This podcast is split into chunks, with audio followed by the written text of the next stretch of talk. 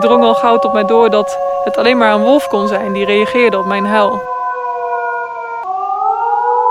Zo'n roedel die reageert op je wolvenhuil, dat uh, komt wel binnen. Ja. Dat was, vond ik heel speciaal.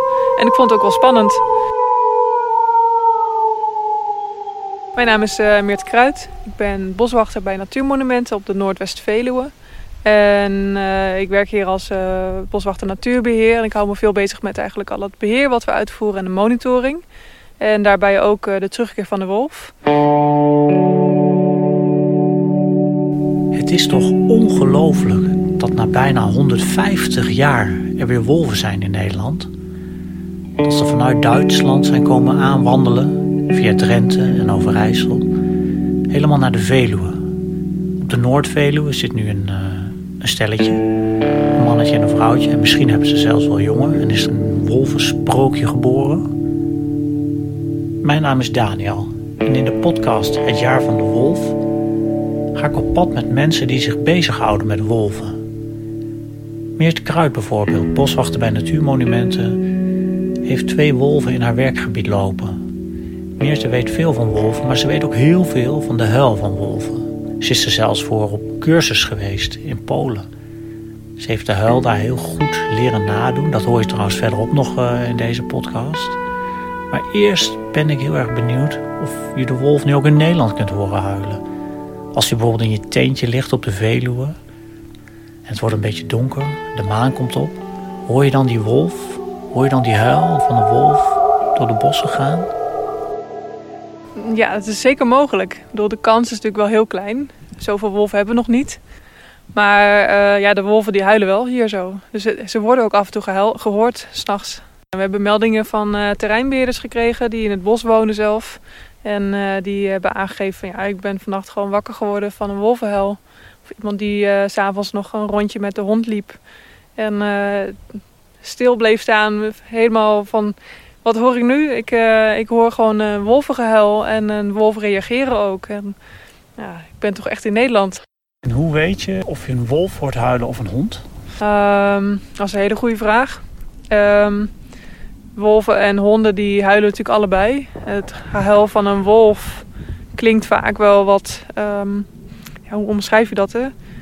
Uh, honden die joelen wat meer, maar zo te zeggen. En uh, een wolf heeft wel een vrij stabiele, langgerekte huil. Nou heb je natuurlijk wel als wolven jongen hebben, dat we jongen nog moeten leren huilen. Dus dat klinkt veel meer als gepiep en een beetje um, wel wat meer joelend. Maar dat, je hoort dan ook heel duidelijk dat het jonge dieren zijn die huilen. Kun je eens uitleggen waarom wolven huilen? Voor zover wij dat weten, hè, dat is natuurlijk wel... Ik bedoel, niemand spreekt natuurlijk wolfs. Maar uh, wolven huilen wel echt om met elkaar te communiceren om verschillende redenen. Uh, het is natuurlijk een hele ideale methode om via een uh, verdragend geluid met elkaar te communiceren van ik zit hier en waar ben jij.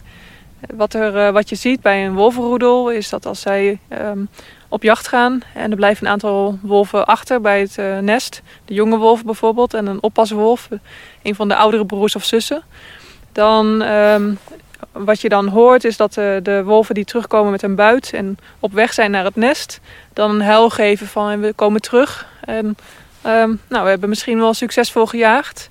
Dan wordt er even contact gemaakt onderling van nou, we komen er weer aan. En datzelfde gebeurt ook als uh, een deel van het roedel op pad gaat. Dan uh, wordt er ook even gehuild als van nou, wij gaan nu weg en komen later weer terug. Nou ja, roedels eh, communiceren onderling wel met elkaar. Of uh, alleenstaande wolven. Maar wat je wel ziet is dat een huil wel gebruikt wordt ook om aan te geven van dit is mijn territorium. Of om zichzelf kenbaar te, kenbaar te maken van ik ben hier als wolf en nou, hoort iemand mij. Nou is het niet zo dat een wolf dan continu aan het huilen is hè, om contact te maken met een potentiële partner. Dat doen ze via hun wolvendrollen waar eigenlijk uh, ja, hormonen in, in zitten die aangeven aan de wolf van ik ben een vrouwtje en ik heb nog geen partner of ik ben al bezet. Dus dat is hoe ze ook elkaar opsporen. En de huil wordt wel echt gebruikt als contactroep tussen uh, de verschillende roedels of tussen verschillende wolven. Um, en als communicatie binnen een familie. En de wolf die uh, op de Zuidveluwe loopt, als die begint te huilen, kan het dan zijn dat niemand hem hoort? Ja, ja. ja. Dat is wel droevig. Ja, dan moet nog even haar best doen om een, eh, een eh, partner te vinden natuurlijk. Ja. Ja. Ja. Maar als de roep niet wordt beantwoord, stoppen ze dan met huilen? ja. Gaan ze dan niet meer, eh, gaan ze niet iedere avond opnieuw een poging wagen van is er iemand? Nou, nee, daarvoor zijn echt wel die wolvendrollen belangrijker eh, materiaal. Ja. Dus eh, in die zin wordt de, de dus niet zozeer gebruikt om een partner te vinden, maar meer om met je partner te praten of te communiceren naar de, de buurwolf waar je een territoriumgrens mee hebt. Ja, en ook per dier. Het heeft natuurlijk te maken met borstkastgrootte. Hè, hoeveel longvolume heb je? Heb je een hoge huil of heb je een lage huil? En ja, je leeftijd. Eh, jonge, jonge wolven huilen dus anders en veel meer echt als pups dan Mhm. eh, een volwassen wolf.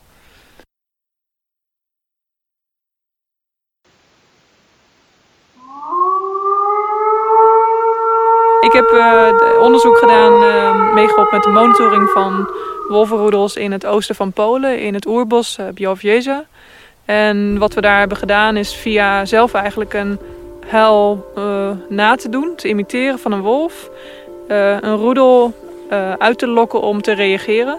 Dit onderzoek was echt gebaseerd op het vaststellen van de bestaande territoria in het bosgebied. Dus was een inschatting van waar ze zouden zitten. En wat wij hebben gedaan is dan met een groep mensen s'avonds het bos ingaan. En dan eigenlijk op een transect worden we dan eh, neergezet in het bos. En daarbij eh, moesten we allemaal op hetzelfde moment die wolvenhel nadoen. Zo ga je natuurlijk wetenschappelijk benader je dat. En op het moment dat je in de buurt van een roedel zit en ze reageren, dan kun je met je kompas een inschatting maken van nou, hoeveel graden eh, en waar zitten ze dan. En natuurlijk zijn er meerdere mensen die dan die wolven horen huilen. Dus je kunt dan uiteindelijk een lijn trekken die elkaar kruist. En dan weet je van, nou het roedel zit dit jaar eh, in dat gedeelte van het bos. Het andere roedel zit daar. En op die manier kun je eh, best goed vaststellen van waar de wolventerritoria zijn. Omdat het ook kan verschuiven door het jaar heen. Dit onderzoek dat werd al behoorlijk lang gedaan. Dus ze hebben eigenlijk wel een beetje uitgedokterd van wat nou de ideale imitatiehuil. Hè? Hoe lok je een wolf uit om te huilen? Dus dat eh, hebben we geleerd gewoon in het bos. Een beetje afgelegen plek. Mhm. Daar hebben we les gekregen in het nadoen van de wolvenhuil. Oké, dus Ja. dan is er een docent die doet het voor. Ja. En dan moeten de leerlingen het Ja, de nadoen. onderzoeker, hè, dat was natuurlijk gewoon eh, ja, wetenschappers die daarmee bezig zijn. En zo'n methode dan eh, ja, gewoon wel, best wel goed kunnen gebruiken. Dit was dan een, methode waarbij je nou, als mens de wolf nadoet. In Italië eh, voeren ze dit onderzoek uit gewoon met een grote versterker en eh, een flinke muziekinstallatie. En dan eh, spelen ze eigenlijk gewoon het huilen van een wolvenroedel af. En daarmee rijden ze dan door het gebied heen om op die manier ook de wolven uit te lokken om te huilen. Dus er zijn verschillende manieren om het te doen. En kun je eens in woorden uitleggen hoe een wolvenhuil in elkaar zit? Nou ja, de, de huil zoals we hem daar hebben geleerd was eigenlijk drie keer een huil. Met een korte tussenpoze. En de eerste huil gaat eigenlijk ehm, vrij nou, stabiel in één toon. Eh, de tweede huil die loopt wat op naar boven toe. en de derde huil die is eigenlijk ook wat meer stabiel in één toon. Maar dit is natuurlijk ook een... Je wil, als je met mensen werkt, ervoor zorgen dat eigenlijk iedereen zoveel mogelijk op dezelfde manier huilt. Omdat vanuit het onderzoek natuurlijk dat beproefd is van nou, daar reageren de meeste roedels op.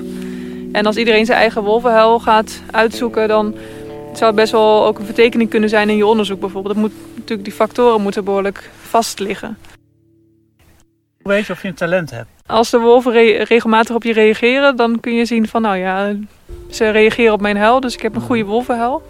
In principe was dat natuurlijk gewoon, eh, er komen daar een heleboel studenten die willen komen helpen met onderzoek. En de mensen die gemotiveerd zijn en eh, het niet erg vinden om in een eentje in een donker bos te staan. En een wolvenroedel naar zich toe te lokken, die, kunnen, die zijn dan geschikt. Eh, maar het heeft ook wel wat natuurlijk om, eh, ja, niet iedereen wil gedropt worden in het bos, in het donker en ja, daar staan te wachten. En de eerste keer dat je, het, dat je de huil deed en ook de eerste keer dat je een reactie kreeg, weet je dat nog goed? Ja, ja, dat vergeet je niet zomaar.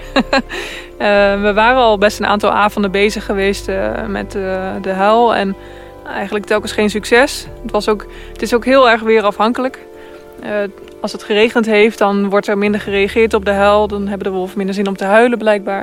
En je moet natuurlijk niet te veel omgevingsgeluiden hebben. Als het hard waait, dan kan het ook vertekenen. Dus zo'n meting moet best wel stabiel gebeuren in stabiele omstandigheden.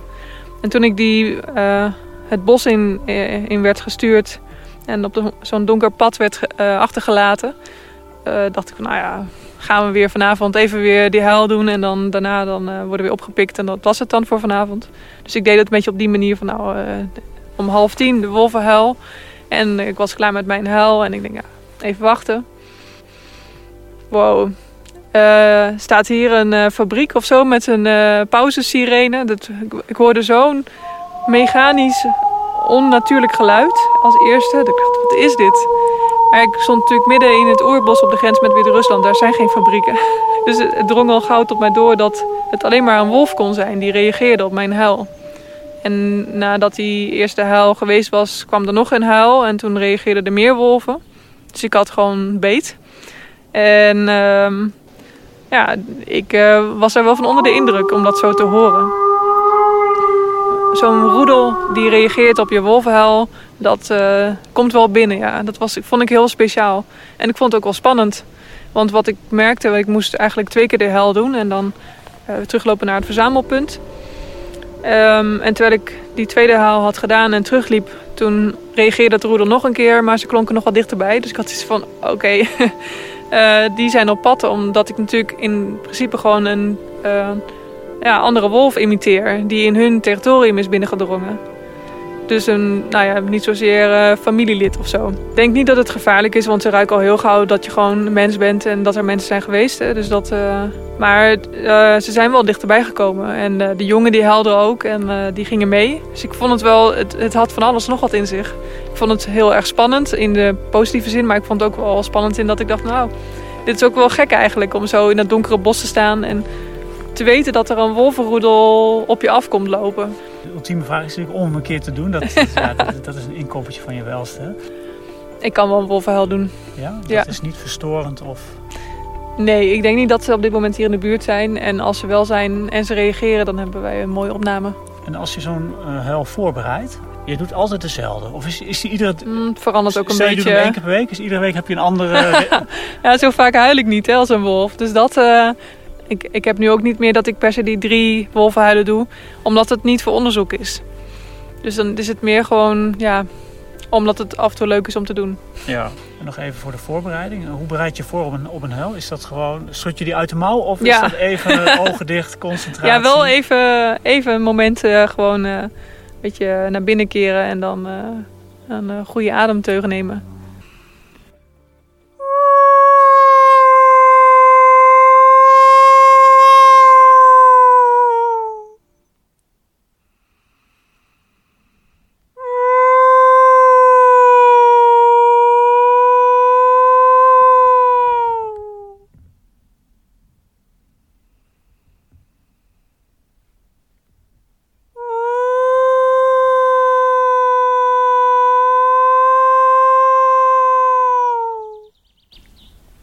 Ging die? Ja, denk wel goed. ik heb geen idee wat ik nu tegen die wolven zeg. Maar uh, ik denk wel dat het een beetje een gemiddelde hel is. Ja, je bent niet bang dat je ze nu wegjaagt? Ik denk niet dat dat zo snel gebeurt. Ik denk eerder dat gewoon uh, iedere andere huil die een wolf niet kent... en wel op een wolvenhuil lijkt... dat dat interessant is voor het dier en dat dat nieuwsgierigheid opwekt. En dat ze willen uitzoeken wat er dan wat het is, wat er gebeurt. Want wat is jouw tip als iemand een wolfhuil hoort? Opnemen? Ja, zeker gelijk opnemen. Je telefoon pakken en uh, de recorder aanzetten. En heel stil zijn. En goed luisteren wat je hoort. En vooral genieten.